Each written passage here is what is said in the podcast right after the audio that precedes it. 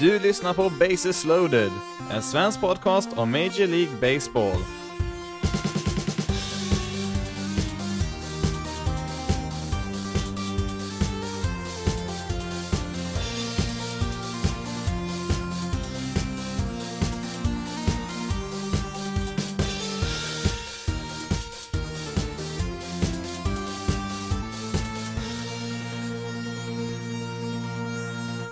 Och välkommen till veckans avsnitt av Bases loaded, en svensk podcast om Major League Baseball. I det här avsnittet så kommer det framförallt att handla om eh, trade deadlinen som är nu på onsdag, alltså 31 juli är ju då sista datumet som, eh, som lagen får eh, byta spelare med varandra och efter onsdagen där så får man helt enkelt klara sig resten av säsongen med den trupp man har. Det har ju varit ganska segt på trademarknaden så här långt i år. Det har varit några trader har det varit, men eh, det verkar som att de flesta tror att det kommer hända ganska mycket de sista två dagarna, tisdag och onsdag här, som de flesta traderna kommer att genomföras, i alla fall med de större namnen där, så att eh, vi ska kolla läget lite grann inför det. Sen på slutet så blir det lite andra punkter där också, men eh, framförallt är det då trade deadlinen som ligger i fokus den här veckan. Men innan vi kör igång med det så vill jag bara passa på här nu i avsnitt 20 utav den här podcasten att eh, säga tack till er som finns med och lyssnar här. Dels de som har funnits med från första början där i våras och eh, självklart även de som finns med här nu som kommer med längs vägen. Eh, jättetacksam över att eh, ni finns med där och lyssnar och står ut med mig en gång varje vecka och ehm, förhoppningsvis så har väl eh, ni som har varit med ett eh, lite längre tag och lyssnat eh, på den här podcasten märkt av någon form av eh, kvalitetsförbättring på avsnitten ju längre säsongen har gått. För min egen del så har det varit eh, väldigt kul att eh, spela in den här podcasten eh, varje vecka. Dels för att jag själv har fått lära mig så mycket mer om MLB bara på att spela in podcasten, men också att få dela med mig av mitt intresse med alla er som lyssnar. En annan rolig sak som jag märkt dels genom den här podcasten men även på andra håll är att även om MLB är långt ifrån den mest populära ligan i Sverige så finns det mer fans än man skulle kunna tro faktiskt. Tyvärr så är det väl inte sådär jättemånga ställen som eh, berör MLB i svenska sammanhang i nuläget, eh, men det finns lite ställen här och där som eh, säkert många av er redan känner till, men om man inte gör det tänkte jag bara nämna några få här. Till exempel om man finns på Twitter så finns det ju en del svenskar på hashtaggen MLBSE och eh, sen även på Facebook så finns det en eh, Facebookgrupp där med samma namn, MLBSC, som man kan söka sig till där som har flera hundra medlemmar där. Det finns även eh, en hemsida, playball.se, där det kommer ut lite texter då och då om MLB som man kan läsa där och ja, eftersom att ni lyssnar på en podcast här nu så har ni säkert också hört talas om veckans MLB som är en annan svensk podcast om just MLB. Det finns säkert eh, andra ställen som eh, svenska MLB-fans eh, samlas på och ja, ni får jättegärna tipsa om dem så kan jag ta upp dem i andra avsnitt i framtiden här. Men det jag vill ha sagt här det är väl att även om det inte finns en, ett svenskt MLB-fans runt varje hörn så finns det ändå vissa ställen som man kan träffa på andra svenska MLB-fans och även ta del av svensk MLB-bevakning och jag uppmanar ju givetvis er som lyssnar här att försöka ta del av så mycket som möjligt. Och då när jag är inne på det här så skulle jag också vilja be er som lyssnar om en liten tjänst om ni har tid tid och möjlighet. Jag skulle vara jättetacksam om du tog dig tiden att eh, sätta betyg på den här podcasten vart du än nu lyssnar på podcasts. Det finns ju väldigt många olika ställen som man kan lyssna på podcast på och eh, ja, vissa utav dem tillåter ju att man kan sätta betyg på podcasts och eh, som sagt skulle jag vara jättetacksam om du hade tid att sätta betyg där du lyssnar på podcasts. Det är nämligen så här att ju fler som sätter betyg på en podcast, desto högre upp kommer den på de här listorna som gör att fler kan hitta podcasten där som kanske inte känner till den sedan tidigare. Framförallt så är det betygen på Apple Podcast som väger allra tyngst. Eh, det är alltså den podcastappen som finns eh, på, på iPhones och eh, ja, det är samma system som är kopplat till iTunes. Utan att gå in i detalj så kan man säga så här att väldigt många andra appar och program som spelar upp podcasts, de baserar sina egna listor på just hur många uppspelningar och betyg som en podcast har på just Apple Podcasts. Men som sagt, jag vore jättetacksam om du kunde ta dig lite tid och sätta betyg på den här podcasten där du har möjlighet att göra det. Och visst, varför inte sätta betyg betyg även, även på veckans MLB om du inte redan har gjort det för att eh, ju fler eh, MLB-podcast som kommer högre upp på listorna desto fler personer kommer att titta till dem. Men eh, nog om detta för vi ska nu göra en djupdykning in på trade-marknaden som tar slut där på onsdagen när trade-deadlinen är och Eh, ja, jag ska tillägga också att jag spelar in här på söndagen den 28 juli så att eh, det kan ju hända en del saker från det jag spelar in här tills du lyssnar på det här så att eh, du har det i åtanke. Visserligen så har jag ju redan gått igenom samtliga lag här de senaste veckorna vad de kan tänka sig att göra på trademarknaden men det har ju i princip inte hänt någonting under de veckorna så att det kommer nog hända en hel del här nu under, under de här få dagarna som är kvar så jag tänkte att gå igenom de hetaste ryktena som finns här och kolla lite snabbt i alla fall vart alla lag ligger till just nu. Vad jag har gjort eh, först, eh, det är att eh, dela in alla lag i fem stycken olika kategorier vart jag tror att de står inför deadlinen här och i den första kategorin så har jag Yankees, Twins, Astros, Braves och Dodgers, alltså fem lag som garanterat kommer att försöka förstärka laget och kanske även rejält här inför deadlinen. Både Yankees och Astros letar väl främst efter starting pitchers och Twins och Braves, de letar väl efter både relief pitchers och starting pitchers. Twins har ju redan värvat en relief pitcher är som vi kommer till senare och eh, sen så hade vi även Dodgers där och eh, de har väl egentligen bara en enda svaghet i nuläget och eh, det är ju deras bullpen där som de säkert kommer att förstärka här under de närmaste dagarna. I kategori nummer två så har vi lag som eh, förmodligen kommer att eh, trada till sig någonting här de närmaste dagarna. Sen om det är något eh, stort eller något marginellt, det kan skilja sig lite grann från lag till lag. De lagen jag har placerat här, det är Cardinals, Cubs, Brewers, Oakland, Indians, Rays, Nationals och Phillies. Ett lag som jag tror kan överraska med en stor trade deal här nu de närmaste dagarna. Det skulle faktiskt kunna vara Tampa Bay Rays, för de har ju tillräckligt med prospects för att kunna trada, trada till sig i princip vilken spelare de vill.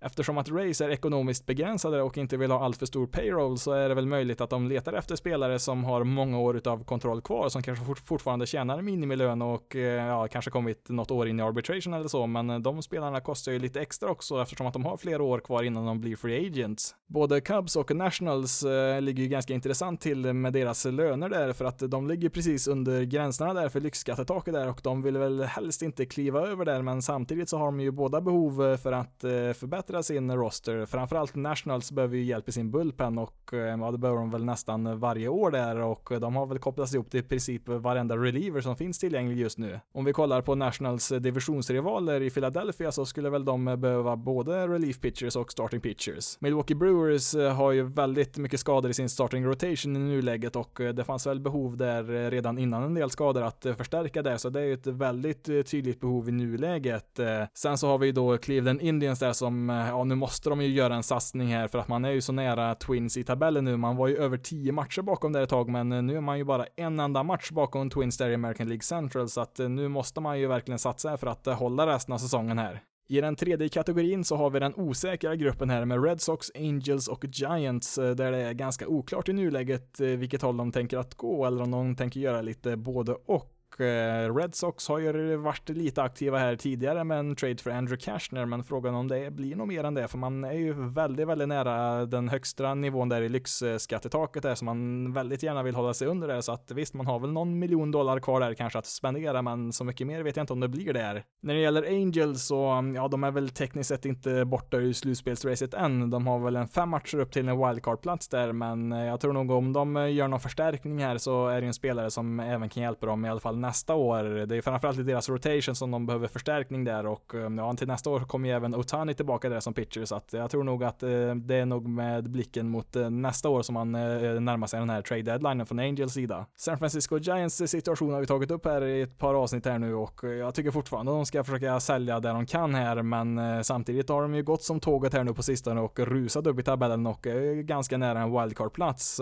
så att det är klart att det är lockande att försöka när de väl är nära där men jag tycker ändå man behöver tänka på framtiden här och eh, inte göra sin rebuild längre än vad den behöver vara egentligen. De senaste ryktena har väl sagt att de lutar mot att behålla sina spelare, men samtidigt att de kanske inte heller letar efter att göra några jättestora förstärkningar heller, så att eh, ja, det ska bli intressant att se hur de gör det här nu de närmaste dagarna. I kategori nummer fyra så har vi de lagen som förmodligen kommer att eh, sälja sina spelare, även om det inte finns någon garanti för det och i vilken utsträckning är väl inte heller riktigt klart, men de lagen jag har placerat här, det är Rockies, Padres, Diamondbacks, Reds, Pirates, Mets och Rangers. Egentligen så skulle jag väl kanske kunna ha placerat både Rockies och eh, Padres i kategori nummer tre där med de osäkra lagen där, för att eh, Rockies eh, är väl osäker på om de verkligen kommer att försöka förstärka laget, men samtidigt så har de inte direkt någonting att sälja heller, så att de har väl inte så jättemycket de kan göra på vid deadlinen här, i alla fall inte några större trades här. När det gäller Padres så, mm, ja, säsongen är väl inte helt körd, det är den väl inte, men det är nog med blickarna mot nästa år man satsar där och man kan mycket väl försöka trada till sig någon spelare här nu, men det är ju en spelare som eh, likt Angels då kan hjälpa dem till nästa säsong där för att eh, Padres kommer nog att satsa fullt ut eh, 2020. Reds, Pirates och Rangers är ju tre lag som väldigt länge var med i racet här, men nu har de väl tappat lite väl mycket här nu på sistone och jag tror nog de kan trada iväg lite spelare här, men jag tror samtidigt att alla de här tre lagen vill satsa på 2020 så att det är nog inte någon total utförsäljning som kommer att ske där. Det senaste jag hörde om Diamondbacks här, det var att de i princip var redo att trada alla spelare de kunde i princip där och det väl helt enkelt upp till de andra lagen vilka som är intresserade där, men jag tror nog att Diamondbacks kommer att trada iväg lite spelare här. I kategori nummer fem, den sista, så har vi då de här lagen som garanterat kommer sälja spelare som Blue Jays, White Sox, Royals, Tigers, Mariners och Marlins och Ehm, ja, det är inte så mycket snack här. De ska bara trada iväg spelare. Det, ja, det är väl White Sox kanske skulle ha placerat i kategori 4 där som inte är helt säkra på att de kommer trada iväg spelare, men eh, jag tror nog att de kommer att eh, skicka iväg sina blivande free agents i alla fall. De lär väl satsa likt många andra lag på 2020 där, så att eh, de spelarna som har kontrakt eh, över den säsongen kanske inte försvinner, men jag tror nog att White Sox kommer att trada iväg någon spelare här i alla fall. Då när vi har kollat eh, lite grann vart lagen ligger till eh, så tänkte jag vi skulle se över vilka spelare som är mest aktuella just nu och eh, jag tänkte vi går position för position här, i alla fall lagdel för lagdel och vi börjar med starting pitchers och där har vi ett par stycken intressanta här i New York Mets, nämligen Noah Syndergaard och Zach Wheeler. Även om det inte finns någon garanti för att Syndergaard kommer att eh, tradas här nu så tycker jag ändå att han är deadlinens mest intressanta spelare för att jag tror nog många lag eh, avvaktar tills de vet, vet vad som kommer hända med Syndergaard här och eh, ja, tradas han så tror jag nog mycket annat kommer hända strax därefter. Av alla Mets eh, starting pitchers så var det väl eh, Zach Wheeler som var den största trade-kandidaten här på förhand. Eh, han blir ju free agent efter den här säsongen så att han har ju visserligen begränsat värde där men han är väl den spelaren man trodde Mets hade mest anledning att försöka trada. Syndergaard har ju faktiskt två år kvar i arbitration innan han blir free agent efter säsongen 2021 och även om han inte har spelat på topp här nu i år så lär ju han kosta en hel del för att få loss honom där. Bland de lagen som har nämnts som trade-kandidater så har vi bland annat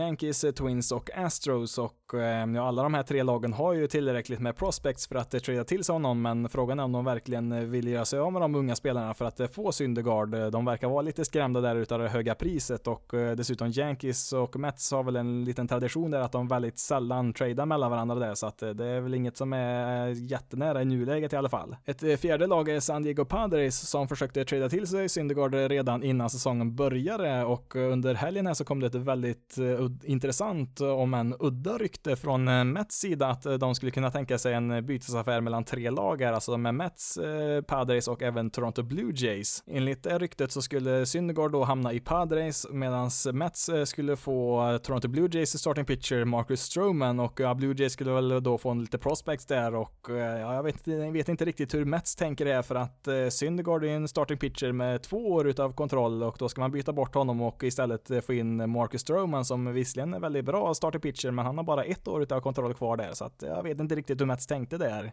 När vi ändå pratar om Mets pitchers så har ju även eh, deras eh, closer Edwin Diaz eh, kommit upp i en del rykten här för en trade och han har ju inte spelat bra i år men han har tre år utav kontroll kvar och det finns nog en hel del lag som skulle vilja försöka sig på att försöka laga honom där och få in honom i deras bullpen istället och det har enligt ryktena varit väldigt många topplag som varit intresserade där. Jag är nog lite tveksam till om man verkligen kommer att trada Edwin Diaz här om de inte får något jättebra erbjudande för att man fick ju ge upp väldigt mycket här i vintras när man tradade till sig Edwin Diaz från Seattle Mariners där och eh, ja, man lär nog eh, försöka få tillbaka ganska mycket där innan man går med på att eh, trada iväg honom. Vi går vidare med nästa starting pitcher, Blue Jays Marcus Stroman som förmodligen har kastat sin sista boll i Blue Jays-tröjan i år. Det är väl mestadels eh, New York Yankees som har kopplats ihop med honom och han har ju själv gått ut i intervjuer och sagt att han gärna skulle kunna tänka sig att spela i just New York. Just Yankees har ju till och med gått ut öppet och sagt att ja, vi letar efter starting pitchers och eh, det är väl mer eller mindre garanterat att de kommer trida till sig minst en starting pitcher här nu de närmaste dagarna. Sen vem det blir, det är ju en annan fråga. Kollar vi på Yankees nuvarande rotation så har de faktiskt inte en enda starting pitcher, men ERA under fyra och eh, förutom Domingo Herman så har ju alla starting pitchers en ERA över fyra och en halv. Lägg där till sen att jag precis under inspelningen här fick nyheten att eh, Yankees placerat CC Sabathia på deras injured list, så att Yankees behov utav förstärkningar i deras rotation, den är ganska stor just nu. Det sägs ju att Blue Jays har frågat efter Gleyber Torres i utbyte från Yankees och eh, ja, det lär väl inte hända, men eh, Blue Jays, Blue Jays kommer ju ha ett väldigt eh, högt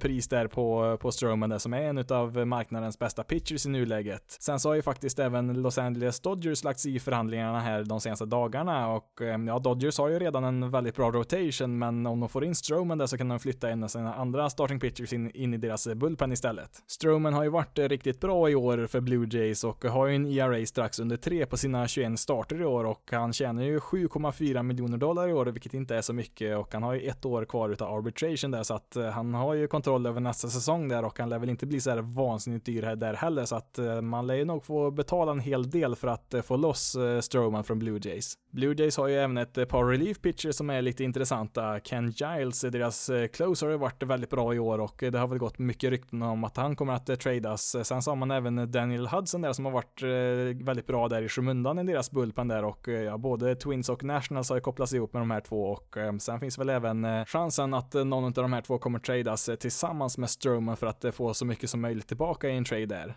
Nästa starting pitcher det är ju då Trevor Bauer i Cleveland Indians och han är ganska intressant för det har gått rykten om honom sen säsong, ja, innan säsongen ens började och eh, även om han har kontrakt över nästa år också så har det gått rykten om att man kan tänka sig att trada honom redan vid den här deadlinen eh, istället för att vänta till efter säsongen är slut. Eh, men frågan är när man är så här långt in i slutspelsracet där om man verkligen kommer att eh, trada honom här nu innan säsongen är över. Indians har ju visserligen väldigt många bra starting pitchers men både Corey Kluber och Carlos Carrasco är ju fortfarande inte friska där och även om de båda skulle komma tillbaka senare under säsongen här så är det ju ingen som vet i vilken kapacitet de kommer tillbaka där så att jag tror nog att man kommer hålla i Bauer här nu resten av den här säsongen i alla fall. Sen får vi se efter säsongen. Anledningen till att eh, Indians ville bli av med Bauer, det har ju inte någonting med vad han presterar på planen att göra. Han spelar ju väldigt bra och så, men det är främst hans lön där. Han har ju ett år utav arbitration kvar nästa år och därför förväntas han få en lön närmare 20 miljoner dollar, vilket är lite väl mycket för Indien som gärna eh, har lite lägre löner där. Det lag som eh, sägs vara mest intresserade i nuläget utav Bauer, det är Yankees och Astros, men samtidigt är det väl lite svårt för Indians att trada honom till två lag som de skulle kunna stöta på i ett slutspel där, så att det är väl kanske mer intressant att skicka honom till Padres eh, eller Braves där som också varit intresserade. Vi hoppar vidare till Texas Rangers som har ett eh, par intressanta starting pitchers och eh, ja, det är väl just starting pitchers som är mest intressant vid den här deadlinen av alla positioner och just Rangers har ett par väldigt intressanta namn i Mike Miner och Lance Lynn. Som sagt så har ju Rangers halkat efter i slutspelsracet här nu på sistone och jag tror nog om man kommer trada lite spelare, inte alltihop men eh, några kommer nog försvinna och eh, utav Mike Miner och Lance Lynn så är det väl Mike Miner där som är den som är troligast att han kommer försvinna. Han har ju ett år kvar på sitt kontrakt efter den här säsongen medan Lance Lynn har två år. Miner kom ju till Rangers eh, förra säsongen där och spelade väl rätt stabilt där då 2018 men han har ju tagit rejält steg framåt i år och är väl en av de mer intressanta pitchers som finns tillgängliga på marknaden just nu. Det är väl främst Minnesota Twins och Philadelphia Phillies som jag har sett kopplade till Miner men det är väl inget som har verkar ha varit eh, jättenära eller så i nuläget i alla fall. Som sagt tror jag inte Lance Lynn kommer att eh, tradas eh, om de inte får något jättebra erbjudande då men han har ju varit långt över förväntan i år och gjort succé för Rangers här och han har ju som sagt två år kvar på sitt kontrakt och han tjänar ju bara en 10 miljoner dollar per år så att han är inte speciellt dyr heller och med tanke på att Rangers öppnar en ny arena till nästa säsong där så vill man säkert behålla en del bra spelare där för att eh, ställa upp med ett eh, slagkraftigt lag där när man har öppnar nya arenan. Ska bara nämna ett eh, par till starting pitchers här lite snabbt och då har vi bland annat Tanner Rourke i Cincinnati Reds. Han kommer ju bli free agent efter den här säsongen och han har ju spelat över förväntan i år och han skulle ju vara ett väldigt bra budgetalternativ för ett lag som behöver en pitcher lite längre bak i sin rotation där. Kanske inte någon som går in i ett slutspel hur som helst, men jag tror att vissa lag skulle ha nytta från de här resten av säsongen. Bland annat Eh, Philadelphia Phillies har ju behov av eh, stabila starting pitchers och de vill väl inte heller trada allt för mycket prospects eh, så att han skulle passa väldigt bra där och de har ju sagt sig vara intresserade utav Rourke i alla fall. I och med att Arizona Diamondbacks har sagt att de kan tänkas sälja sina spelare så har ju de ett par intressanta alternativ i sin rotation där, bland annat Robbie Ray som inte har så här jättehög lön och dessutom har ett år kvar utav arbitration där som skulle kunna vara intressant för vissa lag. Om man inte är rädd för höga löner så finns ju annars Zach Greinke där som har varit riktigt bra i år igen där för Diamondbacks, eh, men han tjänar ju då över 30 miljoner dollar per år så att det är väl inte vilket lag som helst som kan ta honom där och då är ju frågan hur mycket pengar som eh, Diamondbacks kanske får betala av där på Greenkeys lön för att de ska kunna få tillbaka något vettigt för honom där. Då ska vi titta lite närmare på några intressanta relief pitchers som alltid är eftertraktade vid den här tiden av året. Felipe Vasquez i Pittsburgh Pirates är väl den relief pitchern som kommer vara allra dyrast om han väl tradas. Han har ju varit fantastiskt bra i år och även föregående år också där för Pirates, men eftersom att de satsar mot nästa säsong där så är det väl inte helt eh, självklart att de eh, vill trada honom. Hans prestationer på planen kombinerat med att han har ett kontrakt som sträcker sig fyra säsonger till efter den här säsongen gör att han kommer bli svindyr för att få loss honom där från Pirates och ehm, ja, Dodgers har ju varit väldigt intresserade utav honom och de behöver ju hjälp i sin bullpen. Eh. Men för att eh, få loss honom där från Pirates så lär de ju få bli av med minst två utav sina top prospect där och eh, Dodgers har ju flera väldigt duktiga prospects där högt upp i rankingen men de har ju traditionellt sett varit ganska motvilliga att göra sig av med sina top prospects där så att det, ja, i nuläget så ser det väl ut som att Vasquez blir kvar i Pirates men ja, han skulle vara ett stort stort lyft för det laget som fick honom. Vi fortsätter med Shane Green som har producerat fantastiskt bra som closer i ligans sämsta lag, Detroit Tigers. Han har en ERA på 1,2 där i år och eh, ja, de lär väl nog försöka passa på att eh, trada iväg honom här nu när hans eh, värde är så högt som det någonsin kommer att vara här för Tigers som inte har någonting att spela för i år. Han har dessutom ett år kvar i arbitration så att eh, man kan ju ha honom även nästa säsong där och eftersom att han bara tjänar 4 miljoner dollar i år så lär hans eh, lön inte vara någon jättehög nästa år heller heller, så att han är ett eh, ganska kostnadseffektivt alternativ där. Inte helt oväntat så har ju Nationals eh, varit väldigt intresserade här. De har ju begränsat med utrymme i sin lönebudget där och eh, de behöver ju all hjälp de kan få i sin bullpen, så att Green skulle vara ett väldigt bra alternativ.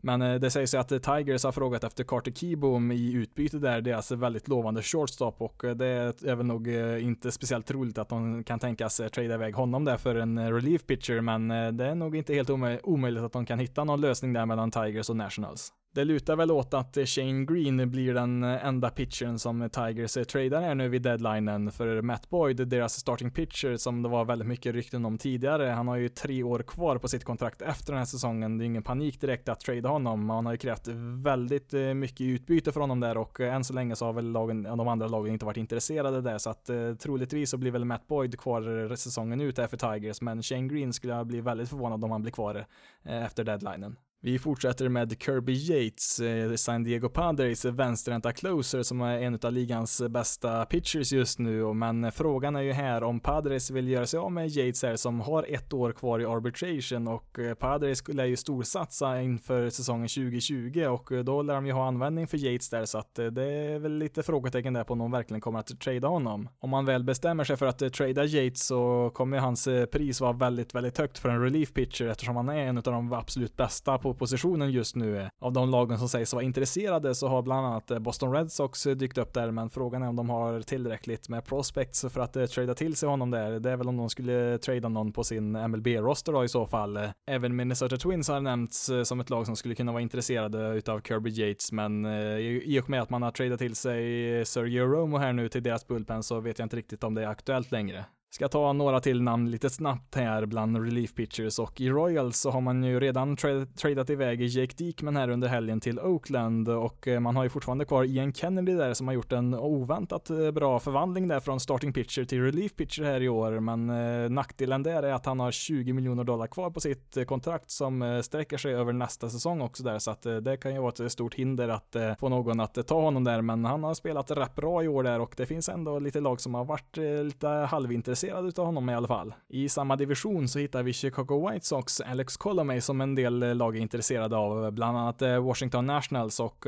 ja, man kan tänka sig här, är det en reliever som är tillgänglig så är Nationals intresserade. I vilket fall som helst så har ju Colomay producerat stabilt i år för White Sox, men frågan är om de vill trada honom för han har ett år kvar utav arbitration och White Sox lär ju försöka nå slutspel nästa år så att det är ingen garanti att de vill trada honom där. Några andra namn att ta lite utkik på här nu under de närmaste dagarna, det är Razel Iglesias och Amir Garrett i Cincinnati Reds och även Chris Martin i Texas Rangers har det gått en del rykten om.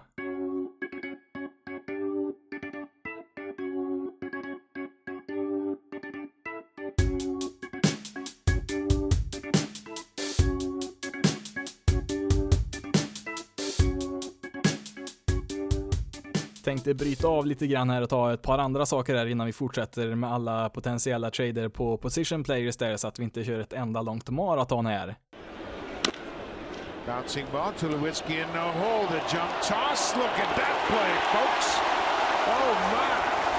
Efter 13 säsonger i MLB så meddelade Troy Tulowitzki förra veckan att han avslutar sin spelarkarriär. Han spenderar ju större delen av karriären i Colorado Rockies och han är väl en av Rockies bästa spelare i deras historia. På senare år så har ju Tulowitzki spelat för Toronto Blue Jays, men de släppte ju honom inför den här säsongen och han skrev ju då på för New York Yankees här, men det blev ju bara några enstaka matcher där innan han blev skadad och några månader senare här nu så har han då valt valt att pensionera sig. En fantastisk försvarare på shortstop där, men många har nog glömt bort att han under stora delar av sin karriär var riktigt vass som slagman också. Det är ju lätt att eh, komma ihåg eh, den eh, spelaren som under de senaste åren här inte producerat speciellt bra alls offensivt, men han hade ju några riktigt bra offensiva säsonger också där med Rockies. Han rivstartade ju sin MLB-karriär direkt där med Rockies. Under hans första hela säsong där på MLB-nivå så var han ju en av nyckelspelarna när de nådde sin sin eh, första World Series där 2007. Men eh, han hade ju så himla mycket skadeproblem under sin karriär, även under de tidiga åren där och eh, ja, det är väl tyvärr det som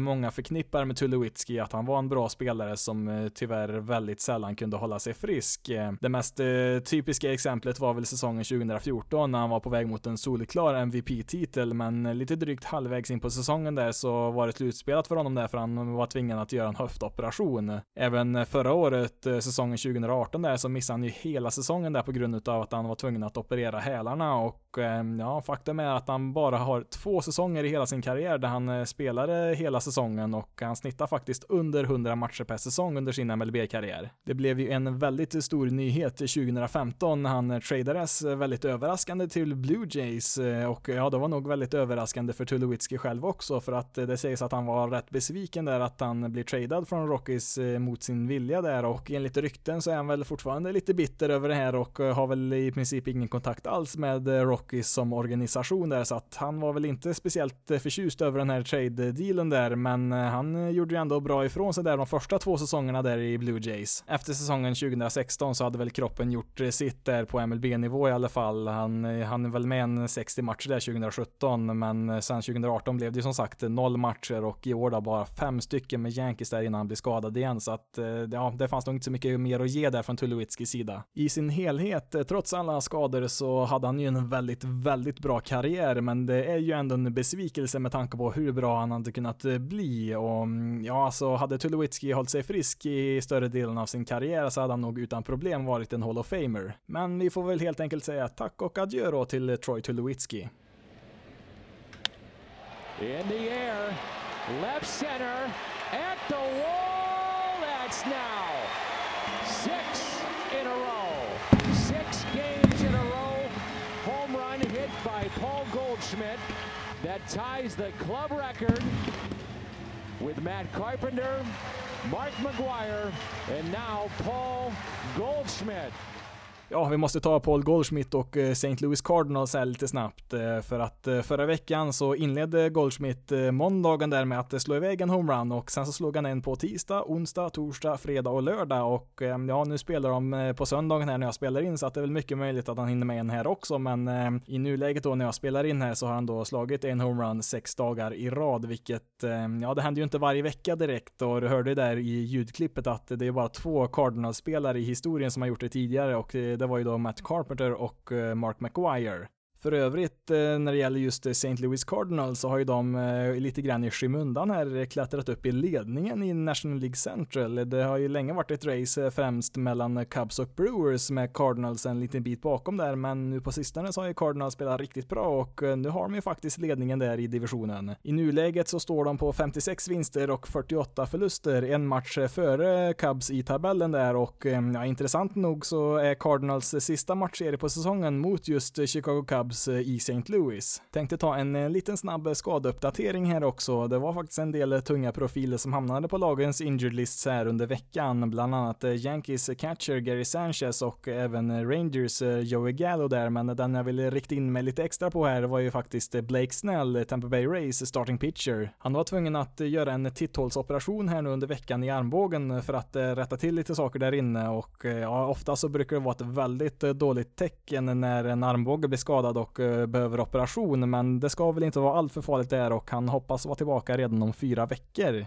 Det har ju varit eh, lite tungt här nu på sistone för Tampa Bay Rays och Eh, ja, Blake Snell har väl visserligen inte varit riktigt eh, lika bra som han var förra året där när han vann sin Cy Young-titel där, men nu på slutet så har han ju faktiskt spelat riktigt bra här innan skadan och eh, sen så har man ju även klarat sig utan Tyler Glasnow där ganska länge i deras starting rotation och vi nämnde ju förra veckan där att det, är ju oklart om han ens kommer tillbaka Glasnow där i år och kan spela något mer. Återstår väl att se om Rays Race kan tänka sig att åtgärda det här på något sätt de närmaste dagarna med någon trade eller inte. Innan vi kollar vidare på eventuella trade-kandidater så tänkte jag att vi kunde kolla på de spelarna som faktiskt har blivit tradare under veckan. Under lördagen så hade vi faktiskt två trader för relievers och den första var Jake Diekman som tradades från Kansas City Royals eh, till Oakland och i utbyte så fick Royals ett par minor League-spelare där. Oakland har ju varit ute efter ett vänsterhänt alternativ i deras eh, bullpen och ehm, ja, då har man väl hittat det här med Diekman som är en av ligans hårdast kastande vänsterhänta pitchers, i alla fall om man kollar på snitthastighet sätt och um, ja, han har ju sina för och nackdelar. Eh, han strikar ju ut väldigt, väldigt många motståndare, över 13 strikeouts per 9 innings, men samtidigt så tillåter han 5 walks per 9 innings, vilket också är väldigt, väldigt högt, fast eh, på ett negativt sätt då, så att det kan gå ganska vilt till när Dikman är uppe och kastar. Hans ERA på 4,75 i år är väl inget att hänga i granen direkt, men han är väl troligtvis bättre än vad de resultaten har visat än så länge i år. Ehm, I vilket fall som helst så behöver man ju förstärka sin bullpen där i Oakland för att både Blake Trinen och eh, Lucio Vino som var så oerhört bra förra året har ju haft eh, stora problem i år istället så att eh, man har ju tappat en del slagkraft där sedan förra året. Inte helt oväntat så var en av de här spelarna som Royals fick tillbaka Dyron Blanco, en supersnabb eh, kuban som spelar på alla outfield-positioner och som vi har dokumenterat här i den här podcasten så verkar ju Royals vara ute efter varenda supersnabb spelare som finns i hela baseballvärlden. De fick ju för övrigt en liknande spelare från Oakland i den här traden när Homer Bailey kom till Oakland så att Ehm, ja, Royals om inte annat är de ju snabba i alla fall.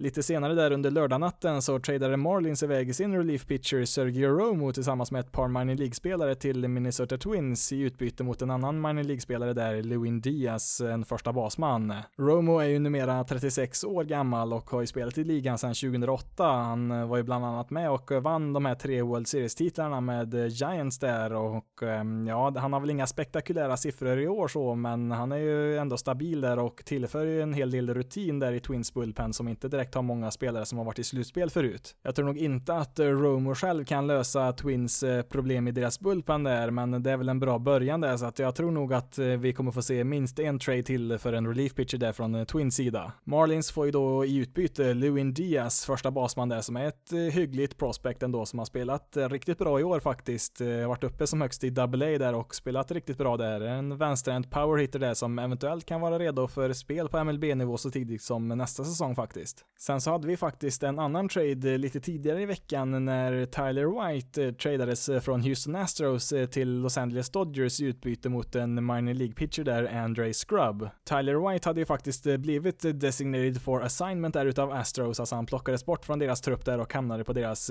waiver-lista där, men innan någon kunde ta honom där så tradade man iväg honom där till Dodgers och Eh, ja, White har ju faktiskt eh, spelat eh, väldigt bra de två senaste åren där med Astros med begränsad speltid. Och som belöning där så fick han ju en betydligt större roll i år där på första bas och som designated hitter, men det har ju inte gått speciellt bra. Det blev ju ännu svårare att ha kvar Tyler White på deras roster här efter att Jordan Alvarez forcerat sig in i Astros lineup här nu på sistone. Och ja, med skadade spelare på väg tillbaka så finns det ju helt enkelt inte längre plats på deras roster för en underpresterande White där, så att utan minor League options så var man ju tvungen att eh, sätta honom på waivers där och eh, trada iväg honom där till slut till Dodgers för att inte förlora honom där för ingenting. Han kommer ju då till ett Dodgers som har ett eh, par skadade infielders där i Chris Taylor, men framförallt då David Free som har spelat en hel del på första bas och just första bas är ju den enda positionen som Talia White klarar av att spela. Det är ju det eller designated hitter, men det har de ju ingen i Dodgers där så att han får väl passa på där att försöka få lite speltid medan Free är skadad där helt enkelt. Dodgers gillar väl spelare som är mer flexibla och kan spela på flera olika positioner. Det kan ju inte White, eh, men eh, man har väl tillräckligt med många andra spelare som är så pass flexibla att man borde kunna klara sig ett tag med White där på bara första bas eller som reserv där, men eh, ja, han lär ju behöva producera där för han lär ju inte komma med på en playoff-roster där om han spelar på samma sätt som han gjort i Astros i år.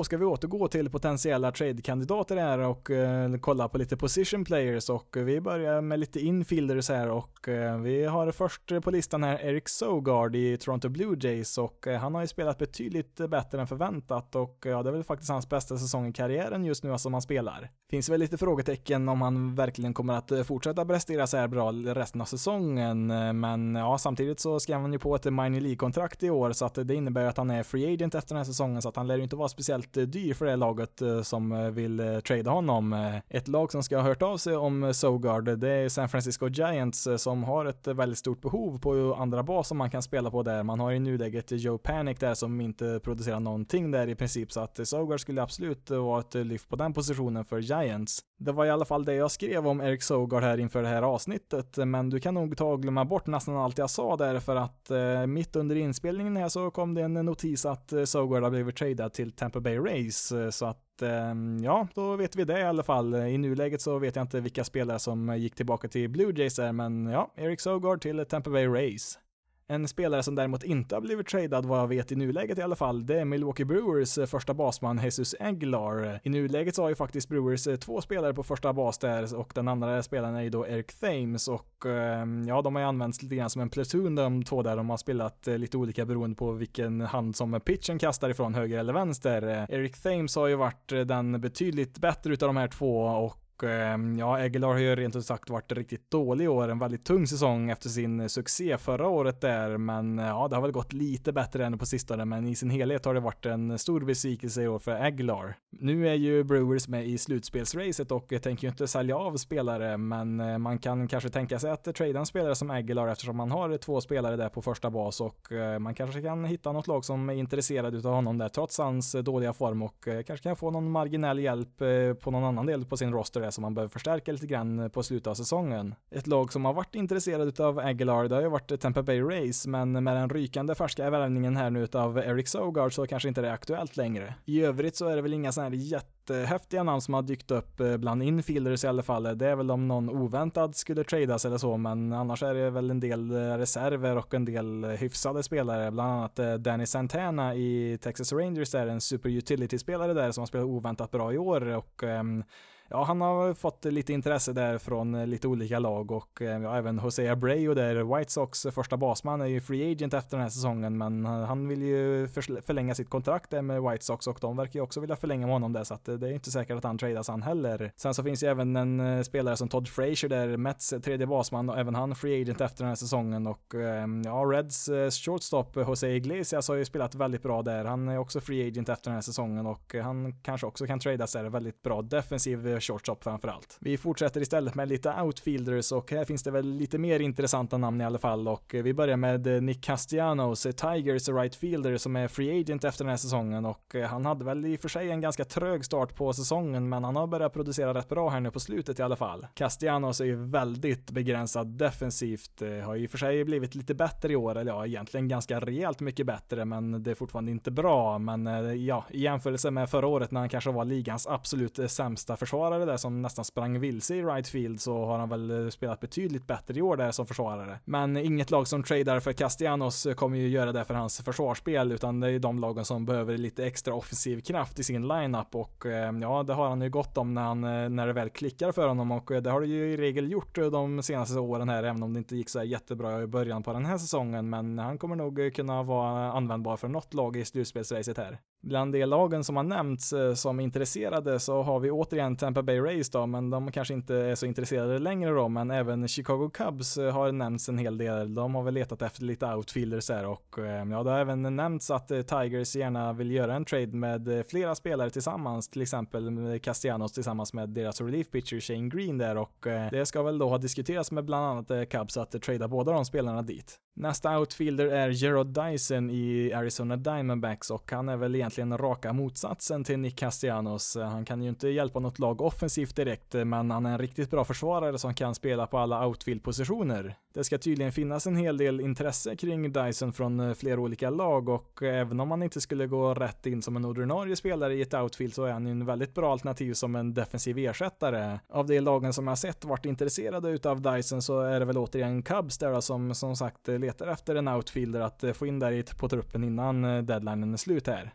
Nästa outfielder kommer från Cincinnati Reds och ehm, ja, Reds eh, har ju faktiskt en hel del intressanta spelare här inför deadlinen, eh, även om de säkert kommer att eh, satsa ganska hårt inför säsongen 2020 så har de ändå lite free agents här, eller ja, blivande free agents att göra sig av med här innan säsongen är slut och Ehm, ja, Yasel Puig är ett sånt alternativ. Han hade ju en väldigt tung säsongsinledning, men han har ju prickat formen perfekt här nu precis till deadlinen för han har ju spelat väldigt bra här nu på sistone och eh, det finns ju en hel del lag som absolut skulle behöva en eh, till offensiv kraft i deras outfield inför slutspelet. Har inte hört något eh, konkret om något eh, specifikt lag i nuläget som skulle vara intresserade och ehm, visst, eh, Puig är ju en väldigt speciell karaktär. Det är han absolut som kanske inte passar in i alla lag i, i alla lägen, men ehm, jag tror nog ändå att många lag skulle ha nytta av honom. Och ehm, ja, för Reds del så är det väl inte hela världen om de inte kan trade honom för att man kan ge honom ett qualifying offer här när säsongen är slut. Så att ja, jag tror nog han skulle tacka nej till det och då får man ju ändå ett, ett draftval där istället från Reds sida. Så att det det är inte hela världen om man inte skulle lyckas trada honom. Några andra namn här bland outfielders som har nämnts, eh, det är bland annat eh, Corey Dickerson där i Pirates. Eh, de har en hel del outfielders där så att någon av dem lär ju säkert bli tradade och ja, Dickerson är väl det namnet som har dykt upp mest där. Sen så har vi även Nomar Masara där i Texas Rangers och han har ju faktiskt fått intresse från lag som White Sox och Padres som satsar mer på nästa säsong där och ja, Masara har väl inte varit speciellt lyckosam på MLB-nivå så här långt i sin karriär, men han är bara 24 år och det är väl möjligt att de tror att om han kommer till en ny miljö där i ett nytt lag så kanske de kan få ordning på honom där. Hans lagkamrat eh, Hunter Pence är väl i och för sig mer en designated hitter än vad han är en outfielder nu för tiden, men även han borde ju vara intressant om Rangers vill trada spelare, för han är ju free agent efter den här säsongen och eh, ja, han har ju kommit upp eh, vid ett par tillfällen i den här podcasten och han verkar ju vara helt slut efter förra säsongen där, men han har ju kommit tillbaka riktigt starkt här nu i år och spelar riktigt, riktigt bra här. Han var ju faktiskt utsedd till All-Star-matchen där som han tyvärr missade på grund av skada, så att eh, han borde ju absolut vara intressant för något lag att försöka få till sig.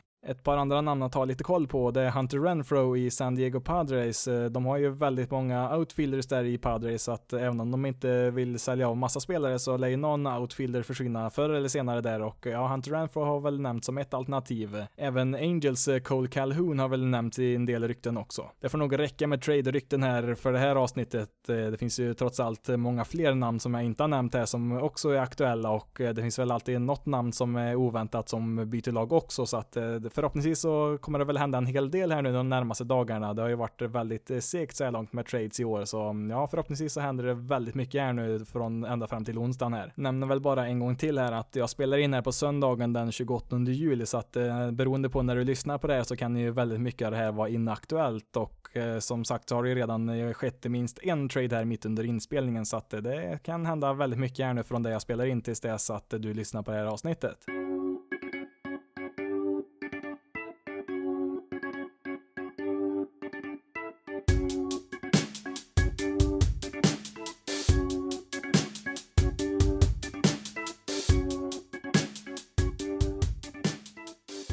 Då ska vi ta veckans bästa och sämsta, men först ska vi ta veckans statistik. Då har jag passande nog eh, valt ut något eh, från Troy Tulowitzkis eh, karriär som veckans statistik här och ja, Tulowitzki var ju alltid en shortstop enligt sig själv och han vill ju aldrig spela på någon annan position. Inte ens efter att ha missat hela förra säsongen så gick han med på att byta till en mindre krävande position och ja, han ville väl inte skriva kontrakt med något lag här nu i år om han inte blir lovad att spela shortstop och visst, han fick väl några matcher där med Yankees innan han blev skadad igen, men om vi kollar på hela hans eh, karriär så befann sig Troy Tulowitzki på planen under sammanlagt 10 945 innings. Hur många innings eh, spenderade Tulowitzki på shortstop? 10 945. Swing and a miss. He struck him out to end the ball game. Great way to end it. Shane Bieber strikes out 10 and throws a complete game one hit shutout as the Indians take the series and a Veckans bästa ska väl kanske egentligen Paul Goldschmidt ha, men han har vi redan pratat om och så att eh, vi tar Shane Bieber här istället och ehm, ja, han är ju Cleveland Indians eh, starting pitcher där som var hur dominant som helst här nu i veckan i sitt eh, möte där med Blue Jays och ja, han kastar ju en complete game shutout, alltså en hel match kastade där alla nio innings utan att tillåta en enda run. Dessutom så tillät han bara en enda hit och en enda walk på hela matchen och hade också tio stycken strikeouts. Ehm, han slutade slutförde hela den här matchen på 102 kast, så att en fantastisk eh, prestation här från Shane Bieber, som faktiskt eh, kastade sin andra complete game shutout för den här säsongen. Det här är ju Biebers andra säsong i MLB och eh, han går ju från klarhet till klarhet just nu och fortsätter hans utveckling på samma sätt så har vi en eventuell Cy Young-kandidat här till nästa säsong. Corey Kluber har ju varit Indiens solklara ace under många år, men han har väl nog tappat den titeln här nu i år i alla fall och dessutom är han ju skadad just nu och med tanke på att Indians eh, säkerligen kommer trada Trevor Bauer inför nästa säsong i alla fall så är det väl en ganska stor chans att eh, Shane Bieber kommer ta över rollen som Indians nya ace. From center field to pitch. Yeah. He's going to throw about 58 miles per hour. I mean, there it is. It's almost like a knuckleball. Yep, well, there it is. pitch will be in there for a strike. See what they do. Yep. It's another strike. One-two delivery on the way. Pujols waiting on it. That's shallow center field. It's Santander, and they got it! And Wilkerson gets the save. And the Orioles have won a 10-8 ball game in 16 innings. Unbelievable. The game took six hours and 18 minutes, and the Orioles win it by a score of 10 to 8. Scott gets the win, Wilkerson gets the save. Veckans sämsta går till Angels lineup, eh, eller ja, för att vara lite mer specifik, Brian Goodwin, Cole Calhoun och Albert Pujols för deras prestation i maratonmatchen här mot eh, Baltimore Orioles. Som du hörde där i ljudklippet så var ju kommentatorerna inte sådär jättepigga och eh, det var väl kanske inte så konstigt eftersom att matchen varade i 16 innings, så att de var väl lite trötta på att prata där i slutet, men den här matchen skulle Orioles till slut vinna med 10-8 och visst, en förlust mot Baltimore Orioles är väl inte optimalt, men det är ju sättet som matchen avgjordes på som är det dåliga här. I den 16 inningen här då så tog ju Baltimore ledningen här med 10-8 och eh, nu var ju Angels hemmalaget där så de fick ju chansen att gå ut och slå där en gång till och försöka kvittera där och eh, ja, Orioles de valde faktiskt att skicka in Stevie Wilkerson som sin relief pitcher för att eh, möta Angels lineup. För den som inte är jätteinsatt på Baltimore Orioles eh, spelartrupp så är han eh, deras centerfielder och eh, ja, position players kommer ju i regel in i de här matcherna som redan är avgjorda sedan länge sedan där det är väldigt stort glapp mellan lagen och ja, matchen redan är avgjord. Men här kommer han alltså då in med en ledning som bara är på två runs. En annan sak som är typisk för position players när de används som pitchers är väl att de försöker väl ta i lite grann i alla fall och kommer upp i en sån här 70-75 miles per hour ibland där och ja, vissa är väl uppe i en 80 också där när de kastar. Men Wilkerson han hade en annan taktik där och han lobbar ju nästan in bollarna där i drygt 55 miles per hour. Angels spelare verkar ju vara helt vilsna där när de skulle upp och slå där mot Wilkerson och ja, bollarna kom ju så sakta mot dem där att de nog inte riktigt visste hur de skulle hantera det här och ja, de, ja, jag vet inte riktigt, det måste ha varit någon mental block där för att på något sätt så fick ju Wilkerson ut tre spelare i rad där i samband med att Albert Pujols eh, slog iväg en pop-up där som eh, gjorde att matchen tog slut. Det betydde att eh, Stevie Wilkerson fick eh, en save och det var faktiskt första gången eh, en position player fick just en save sedan det infördes som en officiell statistik 1969 i MLB och eh, visst, det är lite roligt och det hade väl kanske kunnat varit veckans bästa också, men det är väl om någonting mest pinsamt för Angels del.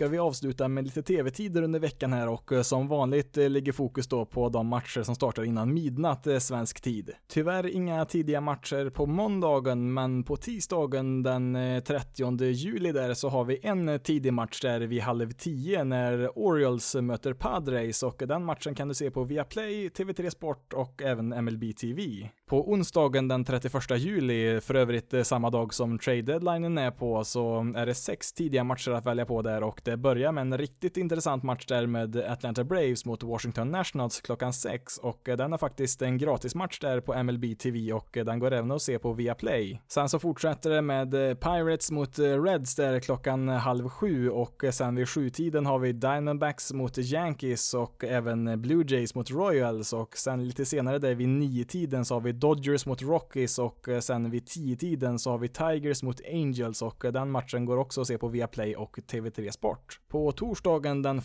augusti så har vi fyra matcher man kan se på där, men eh, det är tyvärr bara matcher som sänds på MLB TV och ingen av dem är tyvärr heller gratismatcher, så man måste ha ett abonnemang där på MLB TV om man ska streama de matcherna. Men om man har tillgång där så kan man se klockan 6 Twins mot Marlins, klockan 7 har vi Giants mot Phillies, klockan 8 Mets mot White Sox och vid halv tio, Brewers mot Oakland. Fredagen den 2 augusti så är det bara en tidig match där, Brewers mot Cubs 20 över 8. Lördagen den eh, 3 augusti så har vi bara två matcher, men det är ändå två ganska bra möten där. Först har vi klockan 7 Red Sox mot Yankees och sen 20 över 8 så har vi återigen Brewers mot Cubs. På söndagen den 4 augusti så är det som vanligt att eh, samtliga matcher utom en eh, spelas tidigt där och den eh, sena matchen där som startar klockan ett på natten det är Red Sox mot Yankees. Resten av lagen kan man se där mellan klockan 7 och klockan 10 på kvällen. Av de lite tidigare mötena så är det väl inga jätteintressanta matcher där direkt. Ehm, ja, Angels mot Indians där vid sjutiden är väl okej okay och Ehm, ja, Reds mot Braves kanske en del tycker är lite intressant där det spelas eh, 20 över 7. Eh, lite senare där däremot så har vi då återigen ett möte mellan Brewers och Cubs i 20 över 8 och ehm, ja, även Padres mot Dodgers där klockan 10 är väl rätt intressant också. Så att det finns väl några intressanta matcher där, men överlag så är det väl ingen jättebra helg så. Tyvärr så verkar det väl som att eh, framförallt Viaplay inte har lagt ut alla matcher senare i veckan här som de tänker visa där, så att det lär väl dyka upp någon mer match för de som har abonnemang på Viaplay där. Sen så har även